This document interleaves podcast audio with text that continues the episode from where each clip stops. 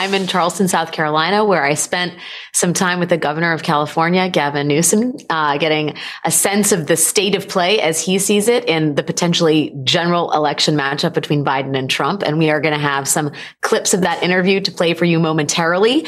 But first, I'm going to send it up to you in New York, Eamon.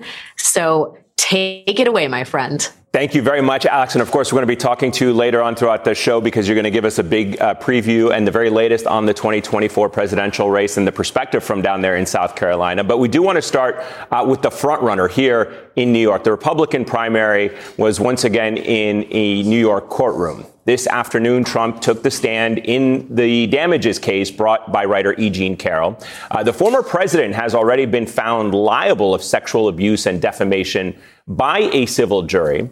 Uh, Trump today testified for only three minutes, but in those three minutes, believe it or not, the judge had to tell the jury multiple times to disregard Trump's out of order testimony.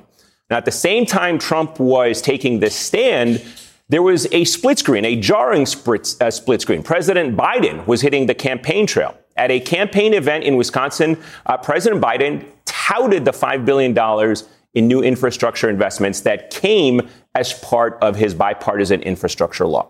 He also got to tout brand new economic numbers that came out today showing the U.S. economy grew at a record pace last year.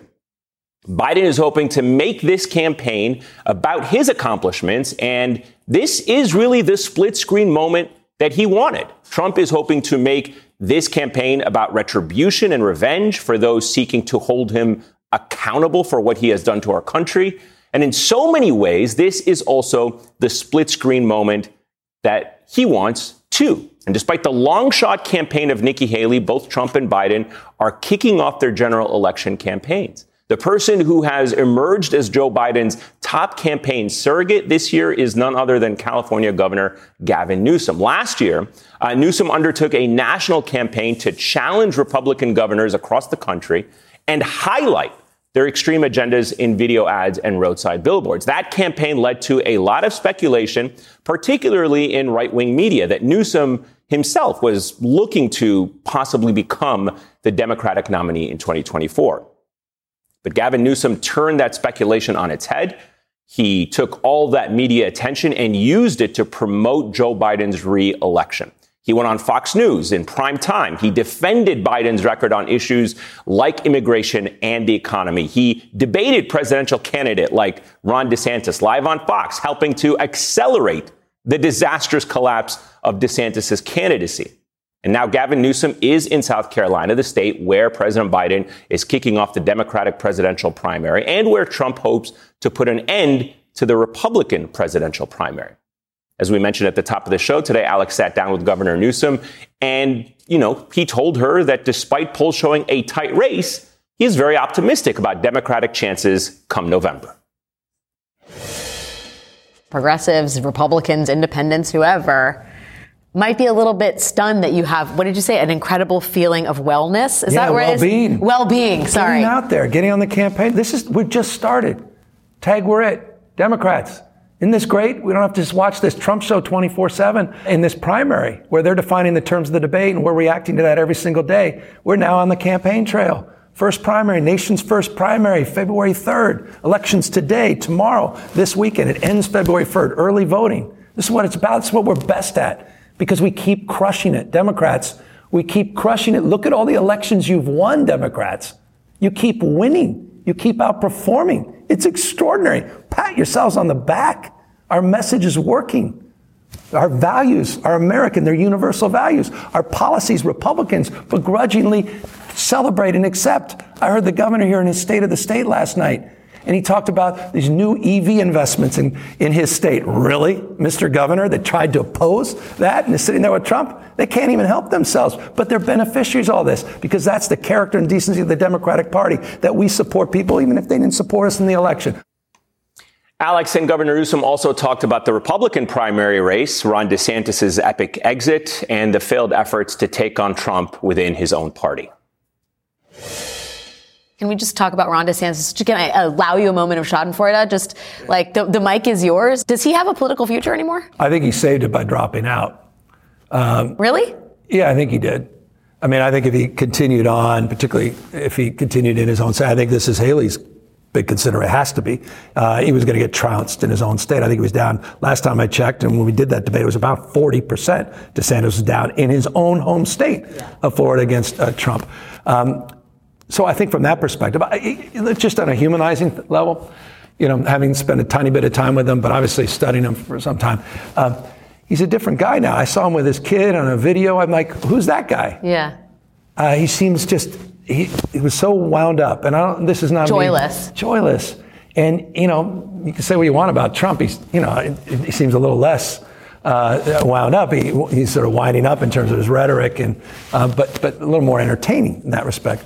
But but you gotta be you gotta know your why, and I never felt he had a why. Do you think it, the whole primary thing was an exercise in futility? Was it always going to be Donald yeah. Trump? Well, anyway, with Trump in the race, that you were going to try to somehow deconstruct and connect and attach yourself to Trumpism with Trump in the race and sort of take it from him and, kind of and out Trump Trump. I mean, it, the premise of it is it's it's rather I, I don't mean this as a cheap shot, but it, I, rather delusional as a, just a, a, political analysis uh, and just factual, just based on the evidence. Uh, maybe you didn't think he was going to run. Maybe you thought he'd be convicted earlier for a, a crime. Or I don't know what they were serious, uh, thinking, but it's so predictable. All this is predictable. Uh, and and I, with respect to Nikki Haley, uh, I don't know any state she can win, let alone her own state. Uh, now, I appreciate her state of mind that she's saying, all right, maybe, I assume. She says, all right, let's play this for the next few weeks, uh-huh. see if we can close the gap a little bit, see if I can continue to raise some money. And if we can close the gap, stay within single digits, maybe I'll risk losing in South Carolina, but then picking up some delegates along the way, stick uh, around the rim of the basket and see if the ball falls off around the convention. See but, if the rapture comes. See if the rapture comes. But I think in absence of that, if she's down 20, 30 points in a couple weeks, why, what, what, what, what, what, what would be the political benefit of a former governor to lose her home state? Yeah, the humiliation is pretty so I acute. Don't, I don't think she's I don't think she would do that. So my sense is she would drop out. But I see no signs, uh, being here the last couple of days, that she has any chance whatsoever. All right, joining me now from South Carolina is Alex Wagner, the host of Alex Wagner Tonight. Also with us is Jen Palmieri, former communications director for the Obama White House uh, and Hillary Clinton's 2016 presidential campaign. Alex, uh, I'll start with you. I mean, it's it, it's quite remarkable because I can't think of another uh, politician in America who commands so much authority uh, as a political analyst as Governor uh, Newsom does, and he says it right there in that in that soundbite that we played. You know, Nikki Haley has no shot in her home state. If she wants to win, she needs Democrats and independents to show up for her, uh, like they did in New Hampshire, and even bigger numbers. That's highly unlikely right now. But give us the sense of how it feels on the ground there. Um, first off, let me say I've always wanted to be a guest on this show, so this is a real, um, this is a gold star day for me. Um, but to to your question, Eamon, you know, in addition to interviewing uh, Governor Newsom, I spent some time with Jamie Harrison, uh, DNC chair, at a Get Out the Vote event at a barbershop in Orangeburg, South Carolina, because I, you know, just happened to have a few extra hours, and it was really interesting. Right, We're, there are a lot of sort of Democratic strategists, people in the Acela corridor, who are talking about this this rapture strategy. Right, Nikki Haley could stay in it. If she's she's the only person with you know electors, she's the person that could actually you know step in if Trump is convicted or is somehow behind bars or taken out of the race. Nobody here is talking about that. Nikki Haley, the the only mention we heard of Nikki Haley at this Democratic event, and again, Nikki Haley would need Democrats and independents to turn out for her, which is something I think everybody understands mathematically. The only mention of her in this state, South Carolina, was the fact that she closed rural hospitals. Um, Democrats understand, Democratic voters, it seems, understand that we are in the general election. And the contrast that is being drawn right now is between Trump and Biden. And the focus of the sort of remarks that I heard from Mr. Harrison today were, you know, let's remember 2020. Let's remember the sense of hopelessness, the, the feeling of your soul being crushed by COVID, but also just being disenfranchised in the political system. And let's remember what Joe Biden has done in the last four years, three years. Let's, let's look at the way your vote has helped change this country in a very short time. And I think that that's not just, a, of course, a reminder of the, the, the legacy of the Biden administration thus far, but a, a, real desire to enfranchise the voters who are going to be key to Biden's success in all this and, and to encourage them to get off the sidelines, to make it as much about them as it is the incumbent president. I thought that was really interesting. Mm. But like the idea that somehow South Carolina voters are talking about the, you know, the, the sort of chess of a Nikki Haley candidacy lasting until the convention, as I saw it here, that wasn't happening. Yeah, so uh, Jen, the question to you is based on what Alex was saying, what we heard from uh, Governor Newsom there. Do you see her uh, staying in this race until Super Tuesday, even if she loses South Carolina? Does she have any incentive whatsoever to stay in this race beyond uh, beyond South Carolina? I mean, yeah, the governor identified the reason why you would do it, which is stay in until Super Tuesday with the thought that on Super Tuesday, a lot of these states are winner take all, but not all on Super Tuesday, so that she could accrue some delegates on that day. And then if the rapture comes or something happens, she is perhaps better positioned in the convention because she actually has delegates that she earned to try to win over other delegates. So it is, I mean, I suspect that, you know, having been in uh, presidential campaigns, most of the ones I worked on, wait, all? No, that's not true. Not all of them lost, but a lot of, most of them had to drop out at some point. Barack Obama, he won. Bill Clinton, he won. Um, but most of them had to Don't drop out. Don't sell yourself point. out like that, Jen. Thanks. Right, well, you know, I'm just trying to, you know, I, the point is I know about losing and having to decide when to drop out. And it's very hard to do. Coming out of it, New Hampshire, you're exhausted. I think that, I think her team is probably pretty amped up and motivated and, and happy now. You know, she did this, she, she put out this uh, t-shirt because Trump had a Truth Social post that said, if you give money to her, you'll be permanently barred from anything having to do with Trump ever again. Um, and so she put it on a T-shirt. She's selling the T-shirts today mm. in South Carolina, or last night in South Carolina. She was hot. I mean, she really went after him in a way we have not seen. And I think they might try to see, you know, where does, and, you know, that can feel great in the moment. And they have to, but then they have to, you know, the next two weeks look and see, okay, where are we really and what makes sense? Losing in your home state is unattractive. It's also unattractive to get out before your home state and to get out before Super Tuesday. If you've come this far and you want to try to win some delegates on Super Tuesday so that you're positioned in case something happens and in the and they pick a new convention, you know, the convention they pick a new nominee, which I guess was her and Ron DeSantis' strategy all along, because her yeah. and Ron, you know, her her strategy was not. It doesn't appear to be, you know, ever take Trump on in real, you know, you know, all, until this moment. Well, I think some people are probably watching her now and showing this fight that she has in her against Trump and going after Trump and wondering why in the world did you not showcase this before? Why are you doing it now when you're on the cusp yeah. of being uh, knocked out of this race? But I do want to go back to the governor for a moment, Alex, because you talked to him about how he engages uh, with right wing media, which is quite a masterclass, if you will, really going into the heart of conservative media, Fox News, debating Ron DeSantis. If I would argue, effectively knocking him out of the race for anybody who was watching uh, that live debate. But what did he have to say to you about that and his decision to do that?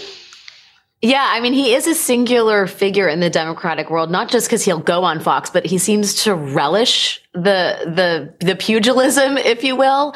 And I sort of asked him about whether that was the net, what what to what effect all of that. Um, this is what he had to say. Do you feel like you're making a difference when you go on Fox News? I don't know. I, my, my father-in-law decidedly sees me, less he, bullish. He's like, oh, you're on. T-. I, you know, so Your I, father-in-law yeah, is he does. noticing. Republican. I mean, the family dinners are yeah okay. I mean, because I look, I. I'm not. Say, I'm not saying I have that no critically. animus. I, I, everybody wants to be loved, needs to be loved, right? Yeah. I mean, this this fundamental notion, man, we're just all human beings. Yeah. And I, I have I have love and respect for people I disagree with. I don't want to talk down or past anybody. Quite the contrary. And I want them to know I'm listening as well. And I am listening to Fox. I do listen. Yeah. And it's hard. I mean, it is hard. It's demoralizing sometimes too. But the misinformation, disinformation is next level. And I figured, okay, you could just be in denial about that or accept it and just say, well, that's, you know, that's not the world I live in. Well, it's, there's no leak on your side of our boat. We're all in this together. Yeah. And we have to cross pollinate. And we have to define the term. Divorce is not an option. Sorry, Mar- Margie Taylor Greene, or whoever said that. Yeah. It's not an option. We can't afford that.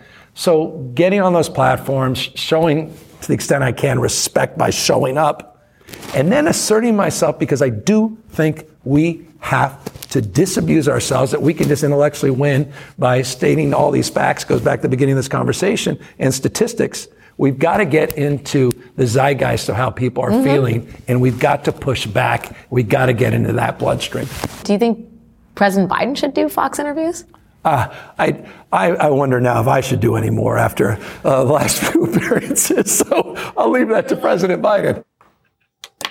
I was surprised at how uh, honest he was, right? Like, it, it can't be f- bad fun right. to go into the lion's den like that, right? But he understands the fundamental utility of not ignoring a sizable portion of the American electorate.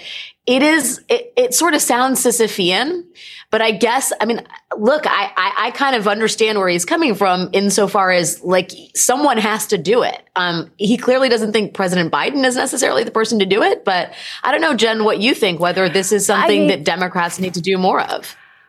I think he's right in to question the utility of it in terms of, um, moving Fox viewers to the Democratic side. I think what's valuable, it's the kind of thing that Democrats like to watch. You know, we think we like to watch it because Gavin Newsom is so effective and, and, and, and, and, and taking deconstructing their argument and showing the flaws in it.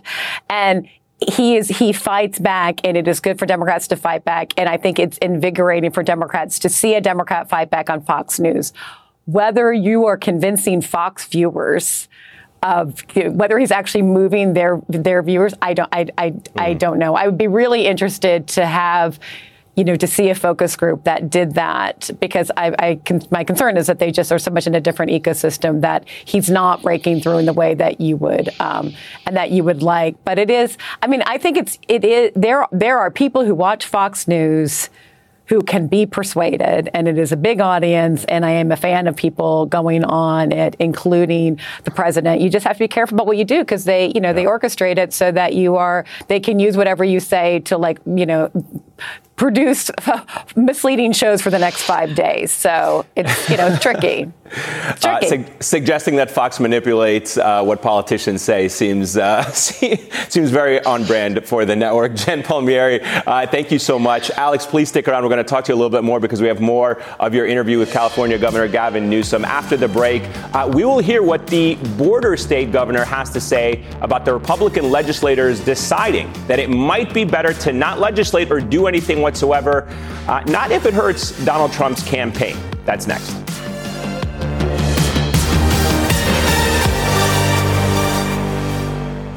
Get the best of MSNBC all in one place every day with the MSNBC Daily Newsletter. Each morning in your inbox, you'll find expert analysis, video highlights of your favorite shows. Running for re election is when you actually get your report card from the American people.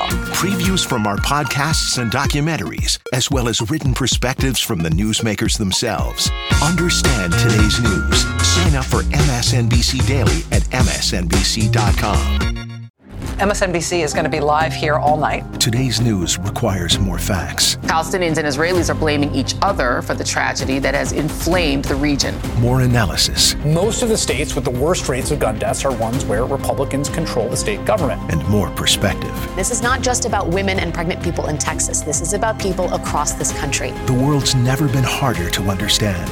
That's why it's never been more important to try. MSNBC. Understand more.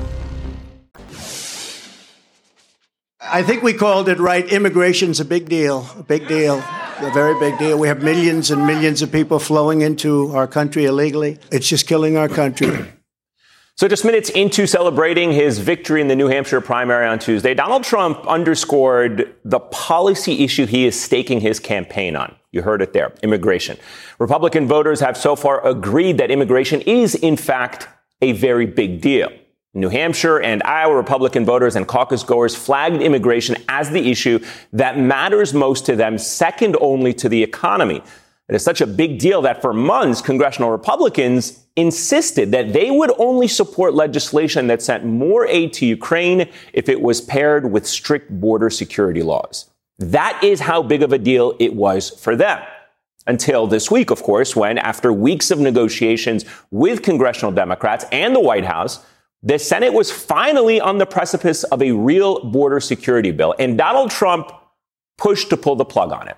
In a closed door meeting on Wednesday, Senate Minority Leader Mitch McConnell cast doubt on the border deal, telling fellow Republicans, we don't want to do anything to undermine Trump. Now, earlier today, Alex interviewed border state governor Gavin Newsom of California about Senate Republicans' willingness to torpedo their border deal so Trump can keep running on his border chaos.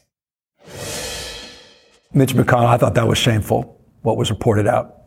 That he's just completely rolling over and capitulating. Don't even get me started with the weakness of the current Speaker of the House. I mean, they don't want a deal, period, full stop. They don't want a deal. They don't want to make this a quote unquote campaign win for Joe Biden. It says everything you need to know about the fraud that they're perpetuating on the issue of the border. They want to make this a political issue. Consistently, they have wanted to make it ever since there were a few brave souls with that gang of eight. If we all remember those black and white movie Yeah, I'm days. old enough to remember that. And ever since there, everyone they just walk away, they run away. The first day he was in office, not not the next day, the same day he gets sworn in, he puts out a comprehensive immigration plan.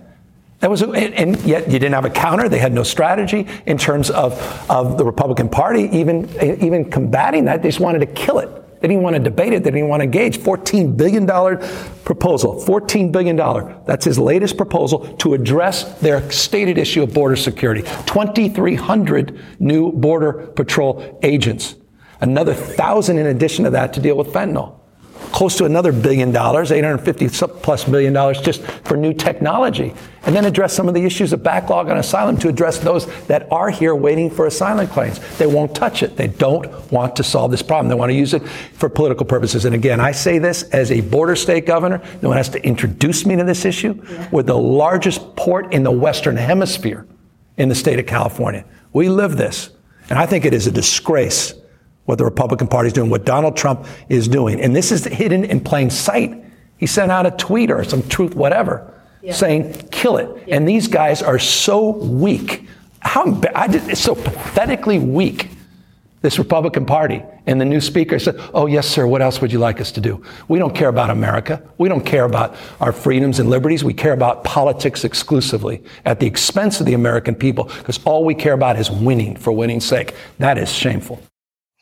All right, back with me from South Carolina, Alex Wagner. So, Alex, a very um, impassioned argument being made there by the governor. And I want to ask you about that because we've seen the recent polling that shows registered voters trust Republicans uh, with the issue of border security more than they trust Democrats. You've got this uh, New York Times Siena College poll of registered voters in six battleground states showing that voters specifically trust Donald Trump to do a better job on immigration than Joe Biden. But the question, to Governor Newsom's point, can American voters consistently reward Republicans on this issue of immigration, this political issue, when Republicans are the ones tanking border legislation. Will this wind up hurting Republicans? Yeah, I mean, I think it's a sort of signal moment here, right? The idea that they would put naked political gain ahead of a problem they say is intractable and, and the, the demise of America that is poisoning the blood of the country and that it would be so nakedly partisan, I think is a searing referendum on the modern day GOP. I mean, I, to be honest, Eamon, I'm a little surprised that this story even leaked because it makes Republicans who support Trump look so bad. This is not a border deal. Look, we don't know exactly what was in it, but from the initial reporting that we have, it was not a deal that Democrats really liked. I mean, this was in exchange for funding Ukraine. And I mean, I, I, honestly think this moment plays very well for President Biden, right? Who starts his presidency with a comprehensive immigration plan. It goes nowhere. He basically plays rep- with Republicans on their terms and they scuttle it because it's not going to help Trump or it could help Biden and that therefore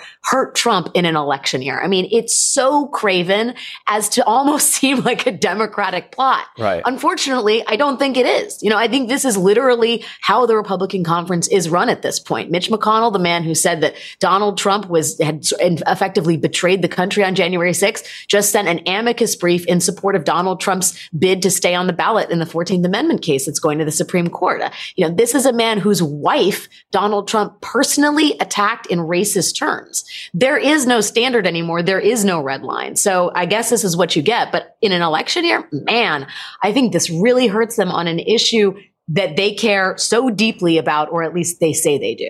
Yeah, and it's going to be up to the president and the White House and certainly his campaign to take a page of the governor's book there and really drive home that point that they were ready to make a deal. It was the Republicans who consistently stand in the way of border security, and it's nothing more than lip service from the Republican Party. Indeed. I mean, this is, this is, in a, in a way, it's like Biden never has to actually present the, the bitter pill to Democrats to get it passed. He can sort of say, look, I tried really hard right. and it's all their fault and they don't want to move on this. And I think for independents and swing voters who see the sort of transparent calculation here, I do think it's a, it's a, it is devastating for the Republican Party. Whenever immigration comes up, this is going to be the Biden campaign's retort a full capitulation of the Republican Party to Donald Trump is, uh, as we have seen, underway. Alex, thank you so much, my friend. It's great to see you. I know that you'll be back here tomorrow hosting the show uh, from yes. New York. I will keep the chair warm for you, my friend.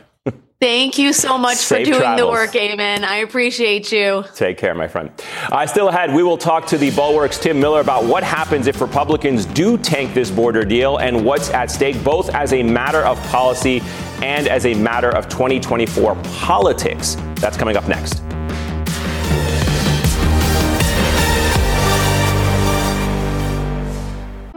Former President Donald Trump is facing 91 indictment charges, yet he remains the Republican frontrunner. On MSNBC's podcast, Prosecuting Donald Trump, veteran prosecutors Andrew Weissmann and Mary McCord break down the biggest legal developments and how they could alter the election. Never had a president who engaged in this kind of conduct who's running for office. He is using the criminal cases for his own campaigning. Search for Prosecuting Donald Trump wherever you get your podcasts. New episodes every Tuesday.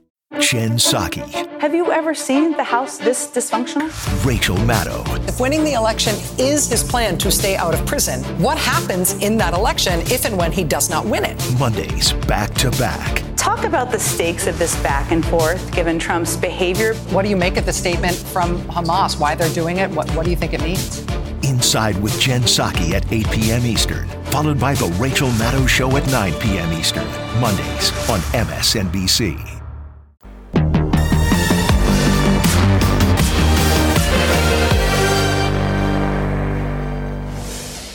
All right, so just two contests into the 2024 primary, the Republican National Committee appears ready to call it. Today, NBC uh, News reports that some RNC members have been circulating a draft resolution declaring Donald Trump their presumptive presidential nominee. In part, it states all evidence negates the possibility of a mathematical path forward to the 2024 Republican nomination by any candidate other than President Trump. Now, this draft won't be official until an affirmative RNC vote uh, takes place next week, but Senate Republicans are behaving as though the matter is already settled. In fact, Donald Trump is their nominee, and what he says goes. Days after Trump's decisive win in New Hampshire, Senate Minority Leader Mitch McConnell is reportedly backing away from a bipartisan immigration deal that would include aid for Ukraine because, I guess, Trump says so.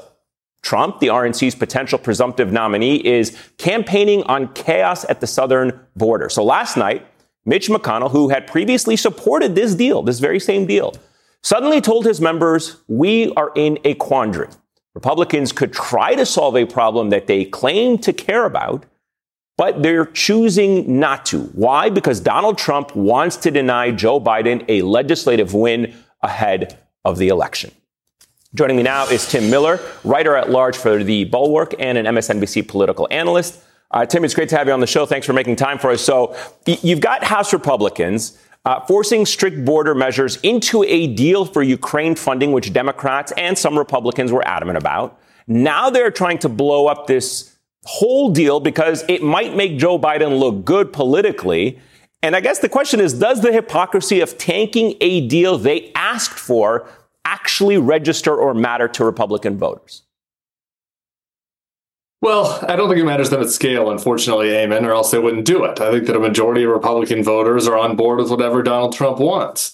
Uh, the question is is there a minority of Donald Trump voters, that, or a minority of Republican voters that could be convinced about Republicans' absolutely shameful abdication of their responsibility by Democrats? I thought that I was uh, I'm not actually the biggest Gavin Newsom man generally, but I was pretty impressed with his messaging in that last in, in that last segment. Uh, you know, I think that that making an argument that the Republicans care about Donald Trump's whims more than they care about the border, more than they care about Ukraine, more than they care about the American people is a very compelling argument for Democrats to make to the minority of Republican swingish, soft Republican voters who who do genuinely care about this stuff. There are a handful of them out there. Uh, unfortunately, not enough uh, to defeat Donald Trump in a primary, but uh, enough to make a big difference in a general election. And and I just uh, think, Eamon, it's unbelievably cowardly and embarrassing and shame. I mean, like Mitch McConnell. My God. I mean, this was Ukraine was the one thing that he pretended that he right. cared about. I mean, yeah, there shouldn't even be a deal. Why? I don't even understand why immigration is tied to Ukraine in the first place. Mitch McConnell and the Republican senators should be working with this administration and the Democratic senators to give Ukraine the weapons they need, no strings attached. Okay, but if they're going to demand that immigration, which has nothing to do with Ukraine, be tied to it, at least negotiate in good faith. If they won't do that, Democrats need to shame them in order to cleave off the the voters that that do care about this. We we have seen this time and time again, Tim. I think about police reform and Tim Scott negotiating in good faith with Democrats, and it kept being delayed and delayed, and they were working on something until there was nothing. And, and I keep wondering to myself how long or why do Democrats continue to play this game with Republicans? They, they, they, as you said, you're raising a very important question. Why was Ukraine even tied to immigration in the first place? Maybe because Democrats felt that they could either expose the Republicans or actually make a deal. And once again, we see that blowing up in their face that Republicans are not sincere about making a deal. Uh, and this has all fallen apart. Can Democrats effectively run on the message that you and, and Governor Newsom were highlighting that it, Republicans are sabotaging legislative deal after legislative deal? I think so, especially that it's tied to Trump. This notion is pretty baked in with swing voters that Trump only cares about himself. And if Democrats can make the case that it's not just Trump, it's the whole party, that all they do, uh, they're just a cult in service to Trump. They, they, don't even care about what they claim to care about. I, I do think that that is going to resonate with certain voters. And, and I got to tell you, going back to st- strategy, I think Democrats should play greater hardball in this. We're coming up on the next budget deal in March. I, I interviewed for the Bulwark Jake Auchincloss out of Massachusetts, Democrat out of Massachusetts this morning, and he's arguing that, that Democrats shouldn't bail Republicans out of their budget mess. If the Republicans can't put together a budget uh, to keep the government open, well, maybe the Democrats should extract things from the Republicans if they're going to bail them out, as they've had to do ever since Kevin McCarthy and then Mike Johnson got in charge. Ukraine could be an issue for that. Some of the more you know liberal or you know democratic uh, agenda items when it comes to the border could be could be included in that or or other issues. Why do you think Mitch McConnell did what he did? I mean, as you said, he, he was bullish on Ukraine. He does want to help Ukraine. He claims he cares about Ukraine. He distanced himself from Donald Trump politically. He has not been a person who has uh, heeded Donald Trump's demands on legislation in the past. He's ignored some of it. Now he's ready to do what Trump wants. Why? Because he's unbelievably weak right now. Uh, you know, and Mitch McConnell has always been a power player. Uh, you know, uh, whether you like him or not, he's always been somebody that that has control of that Republican conference, and, and you know is and feels like he's in charge. He's not in charge now. Uh, he's very, he's been run over. Um, the party did not follow what he wanted to do over the past two years. Um, I think he's out of touch with the base wants. Um, obviously, his, he's aging, uh, and so I think for a variety of reasons, Mitch McConnell just doesn't have the juice anymore. I, I hope he finds it. I got to tell you, if you're gonna, if it, this is it, I do think this is it for Mitch McConnell. I think that either the Democrat, you know, he's either going to retire or someone will replace him. Um, and, and, if you're going to retire, at least go out with some dignity. I, you know, Mitch McConnell yeah. is a cynical guy, but there are a few things that he cares about, and I would hope that he finds some backbone in the next few weeks instead of getting run over by a you know third-rate real estate guy out of New York. And this is it's crazy how how pathetic Mitch McConnell looks right now. I was going to say you can take a page out of Mitt Romney's book as he leaves the Senate and standing up for what he believes to be the Amen. right thing to do. Uh, Tim Miller, it's always great to see you, my friend. Thank you so much for your time tonight. I greatly appreciate it. Thanks, Aaron. Uh, up next on Alex Wagner tonight, a peek inside the courtroom where Donald Trump testified today. We will get the very latest from someone who was inside next.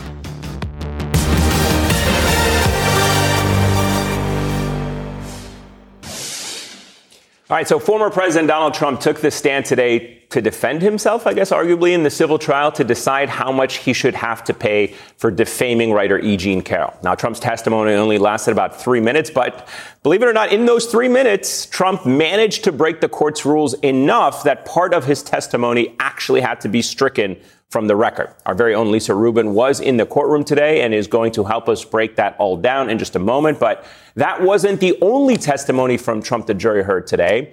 It was the most dramatic, but maybe not the most significant. The facts in this case are not in question at this point. Back in May, a different jury found Trump liable for sexually abusing and defaming E. Jean Carroll. And they ordered him to pay her $5.5 million.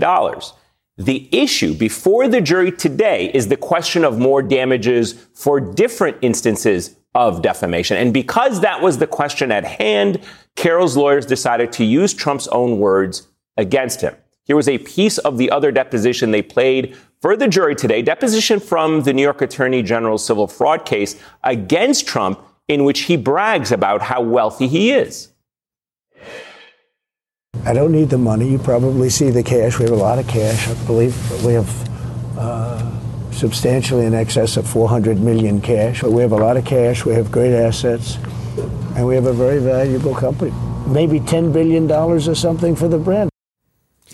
Joining us now is Lisa Rubin, MSNBC legal analyst, who was in the room for today's proceedings. Lisa, thank you so much for being with us tonight. I know it has been an exceptionally long day, another one of many for you. But I'll start broadly. What, what did you make of Donald Trump's uh, taking the stand today and, and what he had to say?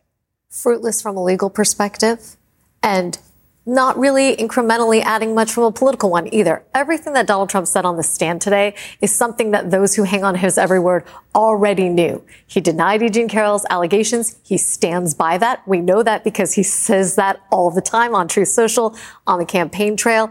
And he denied it, he says, to defend himself. Nothing about that was surprising. The jury would have known that as well without his testimony. So again, I think a total wash, both legally and politically. Uh, the clip that we played of Donald Trump there was in from the uh, Attorney General's case, not the E. Jean Carroll case. But what does it say to you about the argument that her lawyers presented this as a piece of evidence in this case in the intersection of these two trials? Well, let's start with the fact that any time a party to a lawsuit says something in a different venue that can be used as an admission, that can be admissible in another completely unrelated legal proceeding if it bears on some of the same issues. We know that Donald Trump, every time he either takes the stand or is deposed, says something that's damaging to himself. So last Friday, when this video came out from the New York Attorney General's case, where Donald Trump was deposed last April, most of us thought to ourselves, ah, no big deal. We've seen this transcript before. Why is this a big thing? Well, it's a huge thing because E. Jean Carroll's lawyers had never seen this video before. And without the release, which was prompted by a Freedom of Information request by another media organization,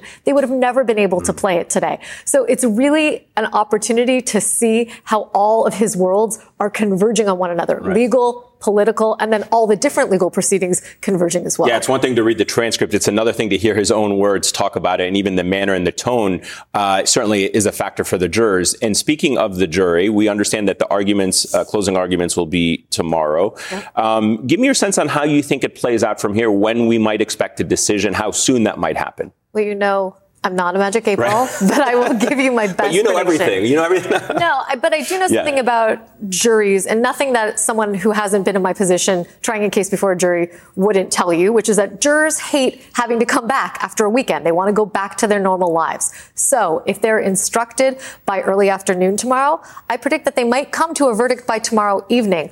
Also, Judge Lewis Kaplan has made provisions for them to get meals instead of mm-hmm. lunches, which is how a previous order of the court read. That's not a big thing to you or me, but it signals to me he's anticipating perhaps keeping the jury there late into the evening and making accommodations for that, Eamon. Let me uh, get your final thoughts on and switching gears a little bit from this case to the Alvin Bragg case because, uh, you know, he's quietly preparing his hush money case. a lot of attention on that one as well because uh, it, it, was kind of like the first case out of the gate, so to speak. Yeah. Um, but we're coming back to it now because of all of the importance that it, it still carries as um, as, a, as a legal case, but also because of what it means politically. I just want to get your thoughts on that as we see Alvin Bragg move forward with with that case. Well, you know, the New York Times reported on Alvin Bragg's preparations today, and the most important thing to me that stood out is Alvin Bragg's recasting this case. It's not a money for sex mm. case anymore. It's an election interference case of its own. This is about Donald Trump's attempt to interfere with voters' ability to make an informed choice in 2016. I thought that was a really savvy way of looking at the case. I still don't think that case gets tried in March if there is a possibility that Judge Tanya Chutkan can try her case in March, April, or May, Judge Juan Merchan of the New York Supreme Court doesn't want to be in the position to interfere with that case. All right, Lisa Rubin, we appreciate appreciate you doing double duty for. I know you've been doing all kinds of duties, but we appreciate you doing double duty as a legal analyst and breaking down for us uh, the magic ball. I appreciate Greatly appreciate it. Take care. Uh, we have one more story for you tonight. What President Biden is doing in a last-ditch effort to rescue a peace for hostages deal between Israel and Hamas. More on that after the break. This week, the British television news network ITV broadcasted a horrific incident captured by one of their cameramen. And now, before we play this video from ITV, uh, we have to give you a warning that it is very disturbing. On Monday, a TV journalist was filming a group of civilian men fleeing combative areas in Khan Yunis in the south of the Gaza Strip, seen here holding a white flag. According to ITV, these men were trying to go back into an area that was under Israeli fire in order to rescue their relatives who were trapped and in danger. The cameraman then interviewed one of the men, seen here in black on the right hand side of the screen. And moments after finishing that interview, the cameraman captured this.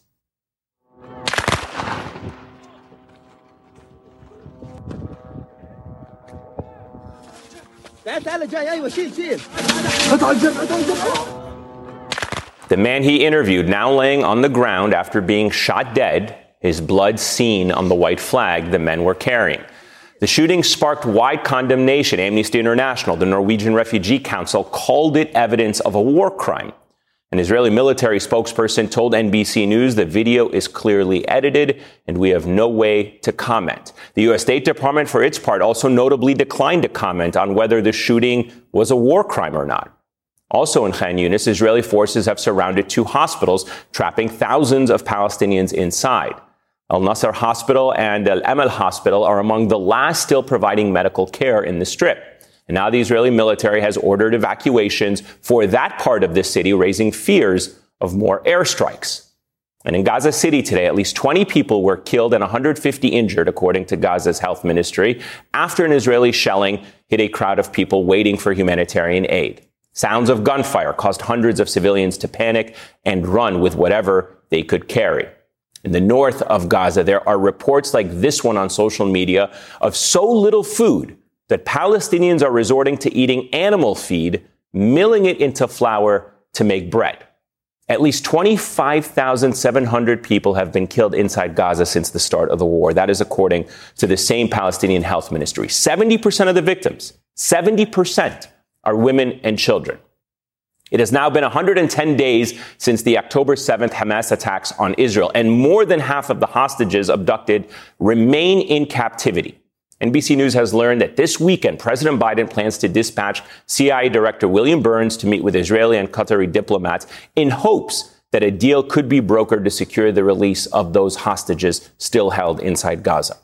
Whether that deal will include a long humanitarian pause or even a ceasefire is still a mystery to everyone. And as the Biden administration continues its steadfast support for Israel's war, new polling shows that 35% of Americans believe that at this moment, Israel is committing genocide. And when you look exclusively at President Biden's supporters, that number rises to 50%. What is clear is that the longer this war lasts, the worse it gets for the hostages and the innocent civilians inside Gaza. And the world will bear witness to more devastation and more unimaginable suffering. And it will be clear which steps were and were not taken to stop it. That is our show for tonight. You can catch me back here on weekends at 7 p.m. Eastern. Alex will be back here tomorrow with more of her interview with California Governor Gavin Newsom. Primary season is here. If you've got voting questions, we've got voting answers. Visit NBCNews.com slash plan your vote. You'll find when and how to vote in your state's primary election. Visit NBCNews.com slash plan your vote today.